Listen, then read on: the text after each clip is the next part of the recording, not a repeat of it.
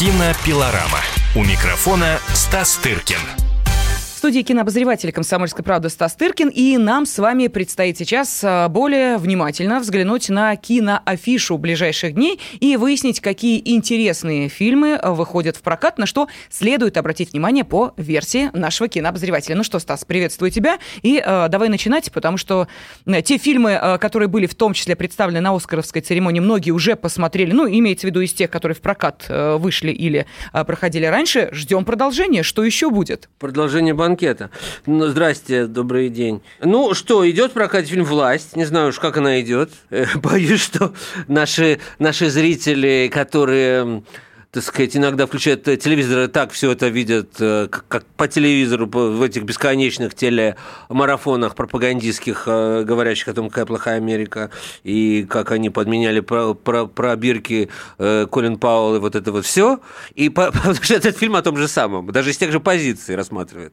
Он действительно критикует американскую власть, какая она смешная, позорная, постыдная, и по, по, по их мнению, по мнению вот режиссера Адама Маке, э, все началось именно с администрации Буша младшего, не с Трампа. Вот все mm-hmm. эти процессы. Вот. И, так сказать, действительно, фильм сам немножко иногда похож на телепередачу, и он даже не скрывает этого и так далее. так далее. Но, на мой взгляд, это очень забавная, интересная сатира. Просто поучиться надо при живых еще людях. Люди снимают вот э, это вот сейчас. Вот, и все-таки на каком-то солидном уровне даже осмысления. Это не какой-то такой, знаете, КВН. Потрясающая актерская работа Кристиана Бейла в главной роли Дика Чейни, который mm-hmm. играет его и в молодости, и в старости там в два раза старше он его сейчас. Это вице-президент э, Америки при э, Буше младшем который, в общем, подмял под себя президента и впервые сделал вот этот институт, который вице-президентство, ну, как бы, что есть, что нет, он как бы нужен просто для того, что если Буш вдруг внезапно умер бы, э, Чейни бы стал на его место. А он реально его подмял под себя, он, он реально решал там все дела. Вот. И, в общем, был таким демоном вот всех этих нечистых э, делишек э, начала ну, э, ну, нулевых с развязыванием войны в Ираке, со всей вот этой вот историей и прочее, прочее, с борьбой с терроризмом. В общем, вся, все, что происходило с Америкой после 11 сентября, ну и раньше, угу. когда он еще подбирался к этой власти, в общем, это такой ну, фильм о новейшей истории Америки, который пытается ее осмыслить. И мне очень жалко, что Кристиан Бейл, я был уверен, но как всегда спутал, знаешь, собственно, то, что, то, что реально является лучшей актерской работой, с тем, что никак невозможно было прогнозировать, когда э, реально потрясающая работа проиграет какой-то очень слабой работе развивающего рот под э, фанеру Фредди Меркури египетского артиста. Кто не понял, Стас говорит да. сейчас об Оскарской церемонии. Богемская, на, где да. актер из фильма «Богемская рапсодия» Рами Малик выиграл Э, приз в номинации «Лучший актер», к моему большому недоумению, надо сказать. вот. А, что еще из того, что, на что можно обратить внимание? Э, можно посмотреть в кино. Вышел фильм э, нестареющего и неунывающего Клинта Иствуда «Наркокурьер» называется. Я его не видел, но уверен, что он хороший. Почему это такая уверенность? Ну, потому что старый конь борозды не испортит.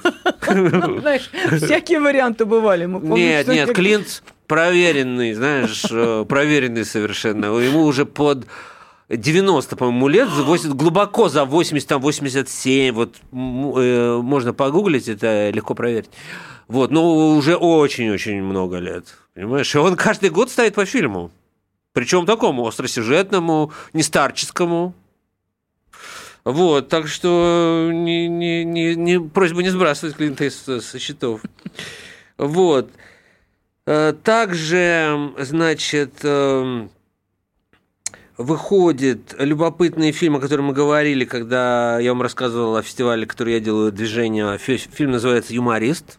Угу. Режиссер Михаил Идов – это э, писатель знаменитый писатель, который написал сам сценарий, поставил по нему фильм. Действие происходит э, в советские годы, 70-е, если я не ошибаюсь, может быть, начало 80-х. И, в общем, так пытается достаточно объективно рассказать о жизни популярного советского юмориста вот на тот момент. а, как бы вымышленный персонаж. Но я знаю, что на к ним приходил Жванецкий, к примеру, ему понравился этот фильм, и, так сказать, он, видимо, что-то там как-то узнал себя или своих коллег. В общем, это то, такой тонкий, знаешь, как в, совет, в советское время были такие грустные комедии, вот типа «Осенний марафон». Я не сравниваю угу. по, так сказать, качеству и всему, но это вот в том же примерно, э, в, то, в, то, в том же жанре сделано э, Э, любопытный фильм о человеке, который, в общем, чья жизнь... А еще об одном лишнем человеке, который мог, как ему кажется, быть способен на большее, на то, на все, написать книги. А вот рассказывает анекдот один и тот же, который пользуется у публики спросом, интересами, и самому от этого тошно, и бежать некуда, и все давит, и так далее, и так далее. Вот картина «Юморист» из блестящей актерской работы Алексея Грановича. Э, тоже э, артисты с интересной судьбой, который профессиональный артист, долго, э, можно сказать, что он муж, допустим, знаменитой артистки Виктории Толстогановой, и работал режиссером, и стоял церемонии до тех пор, пока его не открыл заново в театре Кирилл. Серебренников, а потом подтянулось и кино, и начали его снимать в сериалах. В частности, был знаменитый сериал на Первом канале «Частица Вселенной», если не ошибаюсь, где он очень многим понравился, и после чего последовали приглашения в кино, и вот это его первая главная роль. Э, можно, это тоже такой успех, и, ну, знаешь, когда артист не работает артистом 25 лет, угу. Он появляется в спектакле «Квартета еще до этого и так далее. Ну, то есть где-то как-то, но основная, основная его деятельность была связана с режиссурой э, все-таки. Ну, знаешь, как это в другом фильме помнят руки-то? Помнят? Да, помнят, помнят. Вот, еще посмотрите, если хотите, кинофильм э, под названием «Шутки в сторону 2. Миссия в Майами». Это русский, русский, конечно, креатив. Фильм называется по-французски «Коп из Бельвиля». Очень просто. Угу. Вот я о нем рассказывал в нашем прошлом выпуске. Это фильм французского режиссера Рашида Бушареба. И в главной роли Амар Си. Это чернокожая французская новая звезда, прославившаяся фильмом «Один плюс один», который все смотрели. Вот, сейчас главная у них кассовая знаменитость. Вот так вот э, меняется mm. жизнь. Раньше был э, не знаю, Лу, Луи де Финес, главный комический артист, да, вот сейчас этот вот Амар Си. Вот он играет полицейского, который из, э, работает в районе Бельвиль, а это китайский квартал в, в Париже, где, кстати, никогда не был. Вот. И он отправляется в Майами расследовать там какое-то дело и сталкивается, и, конечно же, э, с мексиканским полицейским, поскольку все в Майами либо кубинцы, либо мексиканцы. Вот. Э, приезжает он туда на расследование со своей алжирской мамой для пущего комического эффекта. Вот.